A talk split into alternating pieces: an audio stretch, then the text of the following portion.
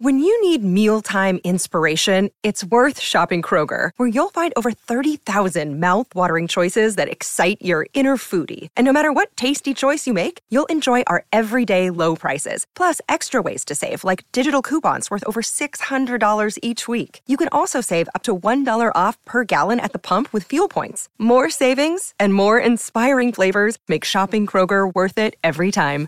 Kroger, fresh for everyone. Fuel restrictions apply. Hello, Gyles here. And knowing that we have a family audience, and the Purple People often include some very young people, just to say that today's episode does include some language that some people may find uncomfortable or offensive. Something else. Welcome to Something Rhymes with Purple, live from London's Fortune Theatre.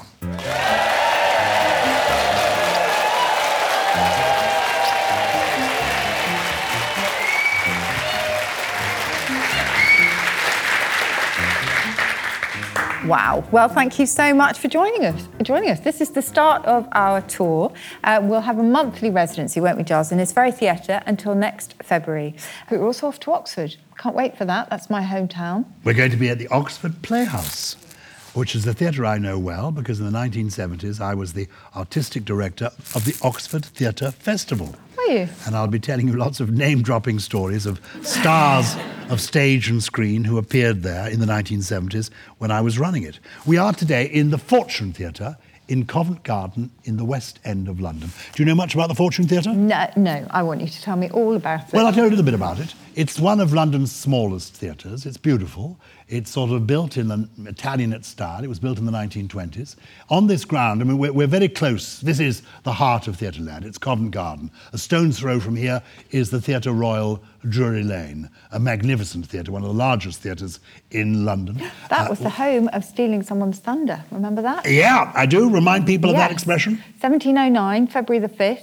Shall I tell the story? No, you tell the story. Okay, there was a playwright critic called John Dennis who had written a play that, by all accounts, was very turgid. It was called Appius and Virginia and had nothing going for it except uh, a thunder making machine, or at least a machine that replicated the sound of thunder. And despite having this going for it, it, it closed after a very short run. He very happily went along to the next uh, performance, which was the Scottish play.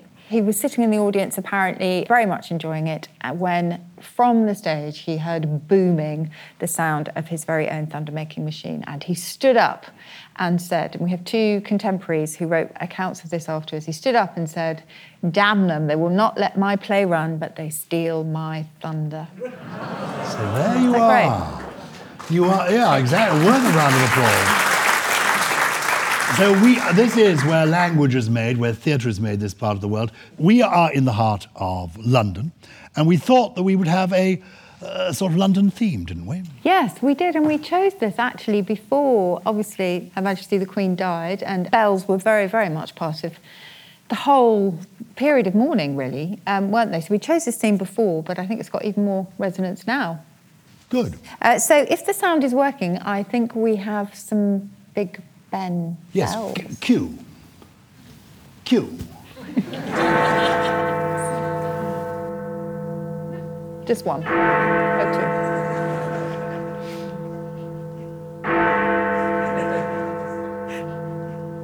Uh, it's just a- okay. So, now you went to the funeral, didn't you? I was in attendance on the funeral. I was at Westminster Abbey for the funeral. You were. Didn't Big Ben ring out 96 times? They did. Yeah. They rang, the, the bell tolled 96 times Yeah, to mark each year of her life. Yeah. So For them. moving. So Yeah. so impressive. Now, Yeah. now tell So, tell Big me, do you know a lot about Big Ben? I mean, can you answer the question? Is it the name of the bell or the name of the tower? Um, you know the answer. What is it? Well, it's the bell, not the name of the tower. And the tower was uh, originally called the Clock Tower, St Stephen's Tower, but then it was renamed the Elizabeth Tower, I think, in 2012 um, to mark the Queen's Diamond Jubilee. Yes, it was. Yeah. And I have actually been up the tower because I was, as some of you may know, in the 1990s, I was a member of parliament. I was a member of parliament, in fact, until the people spoke. And I always remind Gyles of a quote that made it into the Oxford Dictionary of Humorous Quotations or just the Oxford Dictionary of Quotations, which is Gyles is an MP saying, Happiness is the sight of your constituency in the rearview mirror. Look, Remember that? the, tr- the truth is, uh, by the time I lost my seat five years later, by then I knew I had contempt for my constituents. But it came as a bit of a shock to the system to find the feeling was entirely mutual. and it did not help that my darling wife put our house in the constituency up for sale during the election campaign. She's here in the audience today, and she will remember that uh, in 1997, you know, on every other house in the street it said "Vote Brandreth, Vote Brandreth, Vote Brandreth." on our house it said "For sale." I said to her, Michelle, this is not sending out quite the right signal. She said, darling, the signal is immaterial. These people really don't like you. Um, and so it proved. But when I was an MP, I did, and I'm not very good at heights, uh, but it's all enclosed, I climbed up the St. Stephen's Tower, as it then was. Yeah. Before it became the Elizabeth Tower, uh, and it's it's pretty tall. And then you get then you get to the clock and the the bell, and it's the bell that's called Big Ben. It's the bell that's called Ben. Now, do you know why it's called Ben? No, I don't. Okay. Big Bad Ben. I don't. Well, two theories. I think one of them less likely than the other. One is that it is named after a bare knuckle boxer from the 19th century whose nickname was Big Ben. He was called Ben Caunt. Say that very carefully. C A U N T. So that's one theory. The second theory, which is much more likely, is that it was named after Sir Benjamin Hall. And he was a civil engineer, served in the House of Commons for more than 30 years, but crucially, he saw the rebuilding of Westminster, essentially following a fire in the 19th century. So I think more, much more likely to be him. And there's a Times of London report from October the 22nd, 1856, which adds a bit of weight to that theory. It says all bells, we believe, are christened before they begin to toll. And on this occasion, it's proposed to call our King of Bells Big Ben in honour of Sir Benjamin Hall, etc. Very good. So it's interesting that, isn't it, that we name because we name cannons and sort of machines of war. Uh, they, we give them sort of quite euphemistic nicknames. But we do that with Sometimes female too. ones. Big Bertha. Big Bertha. What was she? Big Bess. I can't remember who Big Bertha was. She was siege siege cannon. Yeah, and Big Bess was was. Big Bess as well. Well, so we're going to talk about bells. Ding dong. Ah, now ding dong. Talk about the dictionary of quotations. I hope that is credited to Leslie Phillips, um, one of my Oh, yes, favourite actors. ding For dong. me, if I'm feeling low, not that I ever do feel. If I feel really low, I look at my screensaver, then I see the picture of Susie. My morale is boosted immediately. Um, but if I feel low and I want some comfort viewing, if it's a film that has in the cast either Terry Thomas, Ian Carmichael, or Leslie Phillips, I know I'm in for a good time. And I feel ding dong. Didn't you say things like ding, Ding dong? dong. Oh, that's more like Yes, it. Ding it. dong. Yes, lovely Yes. man. And do you remember the rule that means it's ding dong and not dong ding? yes, you often tell me about this. It's something to do with the, the euphonics, the way it sounds. Yes, exactly. Now, So- what is the rule called? The rule, the rule is beautifully called the rule of ablaut reduplication. Ablaut reduplication. And it's all about sound, but it's one of the. We have no rules in English, do we, really? So it's like Well, our constitution. We doesn't make it up as we go along. Yes, we and do. hope for the best. We do, but this is a kind of unwritten law that we know about the sound. So we don't wear flop flips or eat cat kits or dally dilly and shally shilly Very good. and play pong ping, which I love. uh, okay, so should we? Well, I should we call it do- waff whiff. No, Oh, it's yes, actually waff, whiff isn't it? waff. Yeah. Isn't it? Yeah, I remember. So let's let's explore, if we may, words to do with bells. Can we start with the word bell? yes, you can. Where's that come from? Uh, bell is uh, well, it's it's Old English and it has lots and lots of different roots and, and what we call cognates in lots of different languages. But I think ultimately we don't know, unlike cloche and cloak and clock, etc., which are all to do with the, the shape of a bell, uh, we don't quite know where bell itself began, like a very ancient root. Ah, and it's nothing to do with beauty. The beautiful sound of the Oh. bell, bell. Bell, in- no, no. That's a nice idea, though. yeah. Ding dong bell, pussy's in the well. Who put her in? Yeah, anyway, send for the RSPCA. Okay, so the bell chimes. Ask not for whom the bell tolls, it tolls for thee. So toll and chime. Give me those two. Toll, can you tell me a toll? Yes, so Toll is simply German again. So that always reminds us that we are a Germanic language at heart, even though we've got so many words from the Normans and uh, hence from Latin and also Greek. But yes, it's a Germanic Germanic word. Chime is related to cymbal, in fact, which is quite nice. And that, Explain that. ultimately goes back to the Greek uh, for a cup because of the shape. So the shape of a cymbal is a little bit like a sort of broad cup. And chime, that ch sound, is behind it as well because the original Greek also had that ch sound. The Very chime good. bell. So the bells, you find the bells in the belfry. Mm-hmm. So what would the origin of that be? We don't know the origin of bell, but free. Yeah, well, actually, we changed this to make it match with bell, but it didn't start out that way. It started out with um, Bergfried, which was a Germanic word meaning a place of shelter. So the very first meaning of belfry was a, a wooden tower or a fortification, really. And then in its simplest form, it was like a sort of penthouse or a shed, you know, like a sort of appendage, really. But it didn't. Belfries didn't have bells in originally. No, they didn't. So they were to give shelter during sieges and things, and so there were towers from that point of view. But because they often housed bells, we decided that it must be bell free, not berg free. Because we often change these foreign words because we can't pronounce them, as you know. Gosh, and when did this happen? Uh, This that was sort of Middle English period, so we're talking, you know, 600 years ago also. Yeah, well, that's further ago for you than it is for me. Uh, now, people who are interested in bell ringing are called campanologists. Campanologists, yes, they are. Campanology. I want to know the link between camping about, as in, you know, what Kenneth Williams might be up to, and campanology to do with bells. Okay, so nothing to do with camping out. You know, that camp is part of a very prestigious family that gave us champagne, it gave us um, campus, all to do with a large area in ancient Rome where military practice would go on and athletic exercises, Campus Martius in ancient Rome as well. So any flat expanse of ground gave us campus.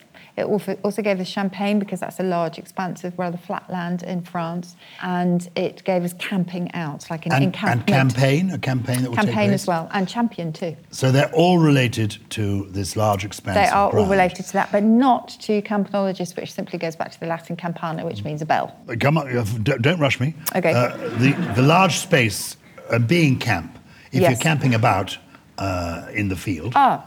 Is that connected? Yes. So if you're being camp, uh, that I have a feeling I'm going to look this one up, but I have a feeling we don't actually know. And I think it dates back to Victorian times, the idea Okay. of being camp, but I, it may be 1920s. It's relatively recent. What do you think? I just say campanology is from the Latin campana, meaning bell. Uh, camp is an adjective, flamboyant art or theatrical, Yes. especially linked to the gay community. Maybe it says the French se camper to assume a proud, bold, or provocative posture to strike a pose, but we don't know where that comes from. Um, two more theories Yes. here. So, alternative, it says, and less likely etymologies are from the swagger and dash of military life from the military camps. Oh, on the, oh, on the campaign or trail. The no- notorious licentiousness of camp followers. Well, do you, do you know the play The Recruiting Officer by Thomas Farquhar? No. So, oh, it's a one. What, uh, Sorry, no. Say it like that as if you're proud of your ignorance. No, I don't. You should be deeply ashamed. I Any educated person should know. Uh, it's a wonderful play, and I was lucky enough to see it when it was last done, I think, at the National Theatre, which was, of course, a few years ago in the 1960s. Laurence Olivier was in it, uh, Robert Stevens was in it, Maggie Smith was in it. And interestingly, the, they were very flamboyant. It, it- it's called The Recruiting Officer. It was full of Oh, Captain. Brazen is one of the characters, so called. Um, Captain Plume is another of the characters. The, the, the play is set in the 1780s. Okay. Uh, and Farquhar, you know, was writing his pieces quite a while ago. We're talking about restoration. Yeah. Um, so after, you know, the restoration of uh, Charles II. So this is a long time ago. And clearly this kind of camp, these were military figures. So I'm suddenly thinking, I mean, Maybe. we don't know this, but this is the joy of this program. If you're listening around the world, or if you're a, a military person, an old field marshal, I've known it all the time. Nothing to do with those silly people on the radio. You know, uh, you know after you, Julian, Mrs. Me, Sandy. It's all to do with the campaigns. Uh, do write in and let us know what you think about this. Purple at somethingelse.com. I agree. So we've, we've learnt something We there. have learnt something. So that's campanology. And now we talked about tintinnabulation, didn't we? Which I love. Tintinnabulation is just the ringing of bells, and it goes back to the, so even the Romans had tintulabulare, which is sorry, that's a bit too Italian. Tintulabulare, the tinkling of bells, which is just gorgeous. And what about titanus? Is it the same? Tinnitus, not Tinnitus. titinus. Oh, no, no, Mrs. No, no, titter ye not. Titter ye not. No, no, no. Uh, yes, tetanus. T- forget it. Tinnitus. Tinnitus, is same that the thing, same a thing? ringing in your ears. It's the same thing. So Yeah. it's the same thing. Yes. Tintinabulation and tetanus. Tin- but no, but Yes. how interesting, because it is tintinabulation, isn't it? Tintinabulation. But with tinnitus, there's no T. tinnitus. Tinnitus. And not. It's not tinnitus. It's tinnitus, but then tintinabulation. So I can see why you're. you can see there's a slight confusion there. You can see. I'm just trying to get myself out of Out the of this. out of the well. Ding Yes. dong well. What about tubular bells? Actually, Oh thinking of- yeah, made famous by Mike Old, Mike Oldfield, was, Yeah. wasn't it? Yeah. So they are. Oh, by the way, met him. I've met him. Any stories? Very nice guy. Yes, but not ones that we can broadcast. Moving Okay. swiftly on. So Okay. they're just kind of vertically suspended bells, aren't they? That are tubes that are struck with a mallet. Those are tubular bells. There's the um, the sally. Do you know what the sally is when it comes to a bell? No. That's the fluffy bit of the rope that's covered in wool. You know that you that you pull. Have you ever done bell ringing? I would love to. Just that I promise you, I'm positive I would go up with the bell if I did it. Well, that's Does that ever happen? That is. uh, does it ever happen? It always happens, particularly when you're young. I started Oh, that might be that's, quite oh no, then. people regularly. You have to learn how to do it. You have to learn to let go. You pull it down, and then you're supposed to let go and then catch it. If uh, if you hang on to it, it, it just takes you up again. Yeah. Um, but it's quite fun. I know. quite like that actually. Yeah, Maybe I'll oh, give it yeah. a go. Bell ringing is marvellous. So Yeah. the rope, you're telling us, what is that? So the fluffy bit that gives you a bit of a grip. Think, yes, sort that of wool. often is, is multicoloured, red or blue. Uh, it's called a sally. Sally, and I don't know if it's because you sally forth, if like me you get pulled upwards, or if it's just because we like giving names, don't we, personal names to all sorts of things. Uh, what about a carillon of bells? A carillon? A Carry carillon? yeah, carry on. That's a set of bells that's kind of automatically mechanised, I think, and it's a bit like a piano roll. There's no saying I think. I'm the one asking you. Is it or is it not? What I- is a well, I do know where- I know where the thought it word was, comes from. I thought I'm you, sure I've you'd ever listen to a carillon of bells when it's a kind of bell ringing. Yeah. The, the, the whole program is known as a carillon, but maybe not. I think it's a peal of four bells, Ah. but played on this equivalent of a piano roll. I haven't actually seen one, but it comes. It's at its heart is the Latin cator four because it's four bells. Remind me when we come back after the break, because you just reminded me of something um, about Swiss cowbells. Oh, I want to know about Swiss cowbells. But do you ever get annoyed by bells? Because where we live, my wife and I we- and our children, we live in West London, and we live in a, a village called Barnes, and we have a lovely church, St Mary's, where they're brilliant bell ringers. But I do know that there are people who live closer to the church than we do, who sometimes find the bells a bit infuriating. When a wedding is about to happen and they're practicing, do you ever find? Do they ever no, annoy you? school school bells definitely, but not church bells. I love them. Can I give us one more bell word before we take our break? Yes. Clapper. Is there not a word Oh, like there the clappers? is. Yeah, that is the sort of ringing, the, the thing that strikes the bell and that makes the the noise. the So thing that's why we inside is the clapper. Go like the clappers. It's not the metal bit and the ball. Is it the whole it is the thing? metal bit and the ball. and the ball. That is called a clapper. That's the clapper, and we go like the clappers because we're going like that. We go So like the clappers. Like you talks fast and a lot. Uh, you go like the clappers. you go like the clappers. Can I say I've hardly breathed a word? but the time has gone like the clappers. Means it's now time for our break. I think it is time for our break. We will be back. Do you ever wonder how celebrities order food? Like, is Sarah Paulson a Diet Coke or a regular Coke girlie? Some peasant coke? No. Or how does Sofia Vergara order a pizza? No, no, no tomatoes. I cannot eat tomatoes. Tomatoes? Yes. Are you cool with mushrooms? Not really. If these are the details you need, and I know you do, I have the podcast for you. I'm Jesse Tyler Ferguson, and on my podcast, Dinners on Me, I take some notable friends of mine out to dinners in Los Angeles and New York City. Listen wherever you get your podcasts. That thing was delicious.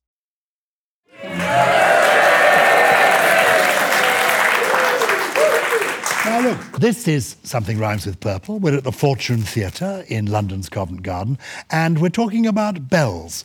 We've been in the world of tintinabulation, campanology, and uh, we're going to meet some of the audience in this part of the podcast. But when we went for our break, you were going to tell me about Swiss cowbells. Oh, Swiss cowbells. Oh no, it's just really interesting because I've just been doing a lot of study of emotions and the history of our emotions. And nostalgia was one of the ones that I looked at. And nostalgia, which was called originally mal du pays, the sickness of the country or country sickness, was diagnosed by a Swiss physician who noticed real physical effects in Swiss soldiers who would have nausea, they would have intense depression, but just m- headache. Sometimes he even thought it was fatal. And he put it down to the intense jangling of Swiss cowbells and that it had somehow sort of caused these kind of neural dysfunctions, but that this feeling that they had was caused by the longing to return home and the longing to return home to that sound. So it was almost as if it was addictive. And then it was renamed nostalgia. So nostalgia was really a big business and a pretty nasty one originally. and now we just have, you know, 70s nostalgia nights, don't we? it's kind of gone down in the world a bit. Well, you you may. My whole life is a 1950s nostalgia night. I, I first went to Switzerland in the 1950s when I was a little boy, and my, my parents sent me, I was seven years of age, and sent me on my own to Switzerland. And uh, they couldn't stand the way I wouldn't stop talking at home. and, and so they sent me off to Switzerland on my own. And I got out of the, it was quite easy. I went by train and got out at Zurich. But the confusion was that I could speak French. That's why they sent me. But I, my German was a bit rusty, age seven, and so it was a bit difficult in getting across, you know, to get the train to where I had to go. But eventually I got to where I had to go, where I was met. And I was staying at this kind of holiday home for international children whose parents didn't like them very much. And uh, what I remembered most was walking down a hill one day uh, a whole group of us, and we were made to hold hands. We didn't, you know, we were only seven years old, Yeah. so we didn't sort of. And the girl on the end of the line held on to a fence uh, around a field of cows with the bells ding donging, which was charming, except the fence was an electric fence. and it, literally, it went through all of those children, 10 children in a row, got little electric shocks. Yeah, amazing. When we next talk about Switzerland, I've got a long, I've got a lot of stories to tell you. Okay. But I know we're supposed to be talking about bells today, so let's stick. We let- are. uh, see, the point is, you mentioned Switzerland, and it rings a bell. Tell me about the phrases we Rings the associate cab- Oh, yes, we've got lots of phrases. Well, yes, so we ring in the changes, don't we? I'll come back to rings a bell because it has a meaning that you might not expect. So to ring in the changes, that's the kind of vary the way in which you do something, really. And that is simply about bell ringing and the different orders in which a peal of bells may be rung. That's one of them. To ring a bell, did you know what the very first meaning of that was in the 15th century? To ring a bell? Mm-hmm. To ring someone's bell. Oh, something to do with the plague, possibly? No, it was to cause a person to experience orgasm. Oh! That is how it's defined in the dictionary in the fi- in 1500. In the 15th century, do I ring your bell, madam? Is that the idea? Well, yes, Uh, back to ding dong. Uh, you, you- Uh, how do we know? Uh, excuse me. This is the OED, Yeah, I know it's the OED, but you were used to work for the OED. Justify how they can spring in the 15th 15th century from the, the phrase ring a bell, meaning Yes. having an orgasm. This is from Green's early English carols. When Jack had done, though he rang the bell, all night there he made me to dwell. I'm not sure that's such a nice thing. But, okay, this is not going to go in the podcast. This is from 1593. He was, do you really want to hear this? we definitely do. Okay. We- He it's was- in the interest of science. He was pleased by her with wagging his bauble and ringing his bell while she picked his pocket and cut his purse. So she obviously was up to no good. This is not good. A pretty slight of a slattering slut. Well, it's got some alliteration. Yes. I, I still I can see that it's got connotations, ring his bell and all that. Yeah. I don't actually think that, that you can say it definitely means having an orgasm. Not now, but it did in the 15th century. Well, drawn from those two examples. No, there's lots of them, but I won't, you know. Um, If we wanted to consult the Oxford English Dictionary, is it available for sale? I mean, how could I get into that? Oh, now you're interested. Yeah. Um, it is, uh, yeah, this, you can get a subscription. You go to any public library and you can go and have a look. So Good. that's where you'll be going now. I, well, well, no, because I want to find out more. Um, Okay. And what about Saved by the Bell? That's when you Okay. achieved the orgasm So- and you felt, I've got away with it. just to keep with bell ring, to ring a bell to awaken a memory, that's 1933. So that, that meaning is much more recent. And that's simply just sort of, you know, letting something resonate in your head, ringing a bell in your head. And to ring the bell was to carry off the prize. You know those strength testing machines at fairs, fun fairs, where you powered, have you ever done one of those? Have I done one? I've broken it often. okay, so that was oh, Saved by the Bell. Saved by the Bell. What's that? A boxing reference. Explain. Uh, so if you're being uh, pummeled and the bell goes at the end of the round, you have been saved by the bell. Yeah. Yeah. Um, bells and whistles? Yes, it's all bells and whistles. What does that mean? I like that. To do with All- an elaborate train or a fairground. Yeah, actually to do with old fairground organs that had all sorts of bells and whistles attached to them.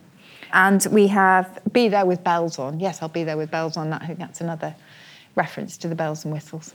Oh, is it, or is it to there? To, I don't know. I'm picturing a court jester with those Oh, yeah, hat- those three-cornered things. hats with a little bell on the end. Could that be it? Be There with Bells On? Be, be there bells on? Possibly. Uh, uh, what, what was the? There's a nursery rhyme again with somebody with rings on her fingers and bells on her. Oh, yes. Ride a cock horse, thank you, madam. to Banbury Fair. Yes. That's about Lady Godiva, isn't it? Is that about Lady Godiva? I think it might be about Lady Godiva. Ride a cock horse to Banbury Cross to see a fine lady upon, Upon a fine horse, horse. with rings on her fingers and bells, on, her toes. She, She- shall have music Wherever wherever she she goes. So she had on her toes, on her shoes. Do you think she I don't know bells? if it was. I know uh, Gall Blimey comes from the story of Lady Godiva. Tell us about Gore Blimey. Uh, well, it was Peeping Tom, wasn't it? So Peeping Tom was said to be voyeuristic, and uh, was it that everybody was sent to their houses as she rode naked through the town? Uh, I think, am I right in thinking it was in protest at her husband's taxation? Yeah, and it's always the um, man's fault. You can take that as read. of course, uh, slightly draconian taxation rules. And Tom was just, he couldn't resist, so he looked. So he was the original Peeping Tom. And in some versions of the story, he was then blinded. And so when we say Gall Blimey, that's a euphemism for God blind me. And it's said to look back to that story. Oh, This is why Yeah. people listen to the podcast. It's fantastic. So, anything else? This is the time, I think, when we throw questions open to the audience Yes. and we, we will answer anything, really, won't we? Now, what happens here? If you've been listening to the podcast, and we've done about 180 episodes now, Mm-hmm. if you're new to it, feel free to go back and feel free to get in touch. We love people communicating with us, and we're available on social media, but you can send us an email, purple at somethingelse.com. And Susie does, you know, research to try and make sure she comes up with the right answer. But today, because we're here live in this lovely theatre in the West End of London, um, I know it's frustrating for people who are listening to us in Sydney or Seattle, though I think we've got somebody from Seattle who is Oh, here today. have, Maybe they'd like to say hello to us and talk. Uh, And look, originally from Georgia.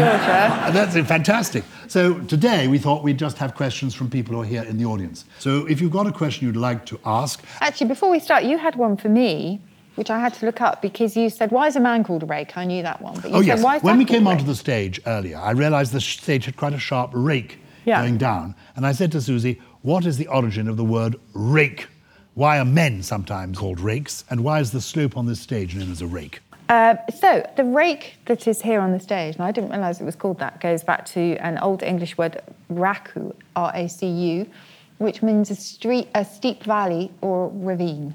So it's all about something that's steep-sided. But the rake, the cad, the scoundrel, is from rake hell, and it was somebody considered so immoral that they would go and rake through the embers of hell to find what they needed. Gosh. Yeah, it's a bit grim, isn't it? It- it's gripping, actually. So you've had some. We've, you've got some of the questions that people I have. In, and these are from people in the audience. These are from people. so you in read the them audience. out. Do we want them also to speak them out, or we're we just going to read them out? Well, we can maybe we can re- read them out and then they can identify themselves. Good. If they should so choose. This is from Nicholas from Michigan. Michigan, is he in the room? Yes, oh, and Nicholas thank- you says. come from Michigan. Thank you so much. well, you won't. I, I would no, reserve your that's- uh, thanks, that- mm. I'd reserve your thanks because Nicholas says, "What's your show about? I've been dragged here by my husband."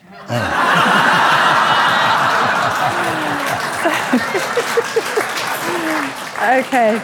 That's very funny. The, the, the show is called Something Rhymes with Purple, and it's all about words and language. And it's called Something Rhymes with Purple because when we came up with the idea of the show, I said to Susie, let's call it, well, nothing rhymes with purple, let's call it the Purple Show. And she said, something rhymes with purple. I said, really, what? And she said, herple, which means to walk with a limp. and there may be one or two other words that rhyme with purple. So that's why it's called Something Rhymes with Purple. It's about words and language.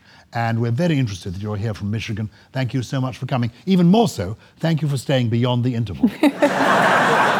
That is very true. Okay, on we go. Any more questions, or are we going to move on to We're your going trio? to move on to the trio um, with definitions from our lovely audience because you have submitted some some gems. Oh, so this is like your usual trio. You're going to give Yes. us three words with it, to which there is a genuine definition. Yes. But you've challenged the audience to come up with their own versions. Yes. Fun. So the first one was matterfangled. Do you remember that? Matterfangled. Yes. And how do you spell that? Matter. Oh, at M A T T E R. Yes. Fang, matterfangled. I thought initially it was going to be something to do with um, uh, bullfighting, you know, when the uh, poor matador Oh, ends no. up on the ground. He's been matterfangled. Not the poor matador. Poor bull is where I was going with that one. Right, okay. So we have a lot of people are saying confusion. Yeah. Was that where you would go with it, I would. Matter Matterfangled, Okay. yeah. Yeah. So we have the matter with fangs. We have um, Juan's crazy decision to leave Chelsea. Ah. I love that one. Is it Juan or Juan? Juan Mata. Uh, we have to make someone believe a false definition of a word that has been maliciously advertised as the truth, e.g., Gyles Brandreth was matterfangled. And a strictly come dancing themed dance based on the periodic table. I love that one. Oh, very clever. That's very good. Um, that was from Joan. Very good. We have also Stuart from London. Matterfangles is when you get a bit stuck between your teeth. Graham in Blackheath. The dentist has messed up mum's dentures again. and Sue from Germany, when you've tripped over a rumpled carpet. I love that one. Uh, that is very good. And a wrangled atom says, who was that? That was Mary. And Ari says, a vampire physicist. Uh, so I've read out lots of them there. How should we decide this, Gyles? Should we do? Now, what was your favourite? Well, I quite, I'm, I don't know. I like the Strictly dance. ah, we like the Strictly. Strictly that Is was that- does that yeah, like that one? Yeah. Okay. Let's go with that one. Seven. we give it to that one. What, what's that? Who's that? Yeah, so this is Joan Caroline King from Welling in Kent. Well done. And you get a prize. She gets a tote bag A tote bag, whatever that may be. t-shirt. Woo, is that you over there? Christmas is coming. Yay. Okay, Next word. rack ups. Rack ups. How do you spell it? R A C K U P S. R A C. Oh, I didn't tell you what matterfangle Oh, yes. really What does meant. matter? yes. What it does simply matter? means to have got into a muddle while you're talking. Oh. Yeah. Matterfangled. Matter, I got really matterfangled yesterday. Yes. Okay, so your rack ups. Well, anyone's rack ups. Rack ups. Yes. I've no idea. Rack ups. Give us some of the definitions that the audience here. Okay. So we have a structure similar to a bra. That's good. Um, and Adam from Walthamstow, I'm not sure I'm going to say thank you to this one, Adam. It's when you hiccup and there's a little bit of sick. um, raccoon hiccups. Oh, I like that one. Uh, people's irritation with others' luggage on a plane. oh, I think that's actually very clever. Yes, because we're just even a fight standing that develops as a result of it. No, I put my bag there first. You're, you're sitting over there. Why have you put your thing here? I like Yes. that. Rack ups. Exactly. Explain this one to me. This is from Mark. Michael Gove's exercise regime. Yeah, move on. Okay. if you don't know what a bell end is, you're not going to go there. Um, and we have lots of hiccupy type things. A new storage system for frozen barbecue ribs. And That's quite sen- That's quite That clever, is. actually. Rack up. ups. Yeah, rack of lamb. You, yeah, I quite like that. Uninterrupted supply of. Uh, oh, I like this one. A duck's hiccups. Oh, as up. opposed to quack up. Yes, quack Rack up. up. Oh. Raccoon. Yes. So, what do you think? What do you? What, do, what did we think? The I airplane. agree. I think we did. I thought that was clever because we've all been in that situation. I agree, and I think, if I'm right, that is from Penelope in Wiltshire. Penelope Well in Wiltshire. Another take bag coming your way. Have you got a third one? Yes, the third one, Gyles. What is Oh, did you tell us what the real definition was? Oh no, rack ups are your just desserts. Oh, what you have racked up in life. Your just desserts, your rack ups. Yes. Ooh. Nothing to do with the desserts that you eat, the sweet puddings, obviously. No, but your just desserts. Yeah. Your rack Your ups. rack ups. Okay, Gyles, what is a quanker? A, a quanker? a disgusting duck. Uh, I don't know. What yes, is a lots of lots of duck ones, a particularly haughty duck. Oh gosh, I can't read some of these. Um, It's a family show, goes global. Yes, uh, a smug, irritating duck. Uh, someone. Okay, no, I can't do that one. Um, And how is it spelled? quank. Yeah. Ah, fine. Okay, that's it. I wouldn't like to say, but anyway, there are four of them. Quaker with a disagreeable temperament. That's quite clever. Um, we also have masturbation with cheese savouries. uh, and a creak, creaky door, Mike from Essex. Oh, marvellous. Oh, dear. Okay. I'm, I'm completely cream crackered, but the bell is about to toll. Yes, go on. Well, that's it. I'm going I'm to leave them as that. So, anybody got any favourites? Well, I, I, I, don't, I don't think we'd admit to it if we did. Uh, quank, quanker. A quanker. You choose one. A banker who had to retrain in psychology during recession. Sorry. Okay. Um, Oh, that's quite clever, actually. A bank who had to retrain, you know, because we know that, uh, you know, a, a duck, when it has a breakdown, quacks up. And this is what happens to a banker. I quite like that. Okay. So, are we going to go with masturbation with quavers, or are we going to go for a smug, Oh, I see irritating duck? masturbation with quavers. It's a portmanteau. Oh, I, as a portmanteau word, I think that gets it, doesn't it? Do you think? Yeah. Okay. Uh, do you know, now we've put the idea into the public domain, I bet you within a year, Channel 4 will have it as a show. and you and I will be asked to appear on Celebrity Crankers. Am I right in thinking that came from Michael in Enfield? Michael in Enfield, you're going to own Yes. up to? Are you owning up to that? Well done, Mike. Um, Did you give us what the real Oh, definition I'm so was? sorry. I never do this. You're, you're so, Okay. you're so, matterfangled today. You're I am. forgetting where you are. I like this one. So, a quanker is somebody who settles a dispute. Oh, I think that's very good. A Yeah. quanker settles a dispute. Yes. Very so good. the opposite of what you might think. Well, my poem today, I wanted to give you something that was theatrical, since we're in this beautiful Fortune Theatre here in the West End of London, a theatre that's a century old. And I picked down from my shelf one of my favourite books, Old Possum's Book of Practical Cats. Now, regular listeners will know that I was lucky enough when I was a little boy to be a server uh, at a church in London, uh, St Stephen's in Gloucester Road.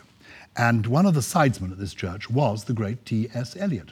So when I was a little boy, I knew T.S. Eliot and talked to him about his poetry, not his big, serious poetry, but these lovely book of practical cats poems that he wrote in the 1930s for his own godchildren. And indeed, T.S. Eliot encouraged me to learn Macavity the Mystery Cat, which I think I probably performed before. Uh, this one, I'm going to just read you part of it. I can't read you the whole poem because we haven't got time. It's uh, called Gus the Theatre Cat. If you want to see this poem performed, I think, magically, get out on video or download it or somehow find the film Cats. It was panned, this film. I, I enjoyed it. It was a, a, of the Andrew Lloyd Webber musical version of Cats with Judi Dench in it, but also Ian McKellen appeared. And he performed uh, as a song the poem I'm about to read to you. And it was a mesmerizing five minutes of cinema. I really recommend it. I'm going to give you one minute of a reading now, uh, the beginning of Gus the Theatre Cat, spoken at the Fortune Theatre by me, but the poem is by T.S. Eliot. Gus is the cat at the theatre door. His name, as I ought to have told you before, is really Asparagus. That's such a fuss to pronounce that we usually call him just Gus. His coat's very shabby, he's thin as a rake, and he suffers from palsy that makes his paw shake. Yet he was, in his youth, quite the smartest of cats, but no longer a terror to mice and to rats. For he isn't the cat that he was in his prime, though his name was quite famous, he says, in its time. And whenever he joins his friends at their club, which takes place at the back of the neighbourhood pub, he loves to regale them, if someone else pays, with anecdotes drawn from his palmiest days.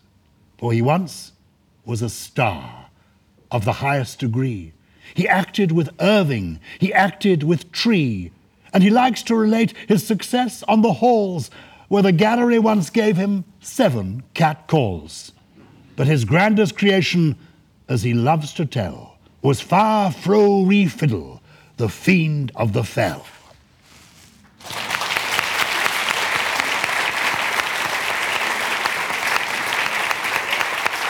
Thank you very much indeed for joining us. This has been Something Rhymes with Purple. It's something else production. It was produced by Sophie, Sophie. Andrew, Sam, Chris, Jen, Harriet Wells, and I'm afraid he's not here today because let's, let's face it, he's just never around anymore. We think of him as Gully. But ladies and gentlemen, thank you for being with us. And next time, uh, meet us again, either here at the Fortune Theatre or at the Oxford Playhouse, or just by listening to the podcast wherever you find it. And keep in touch with us. It's purple at somethingelse.com. Meanwhile, thank you for being part of our Purple People today. Goodbye.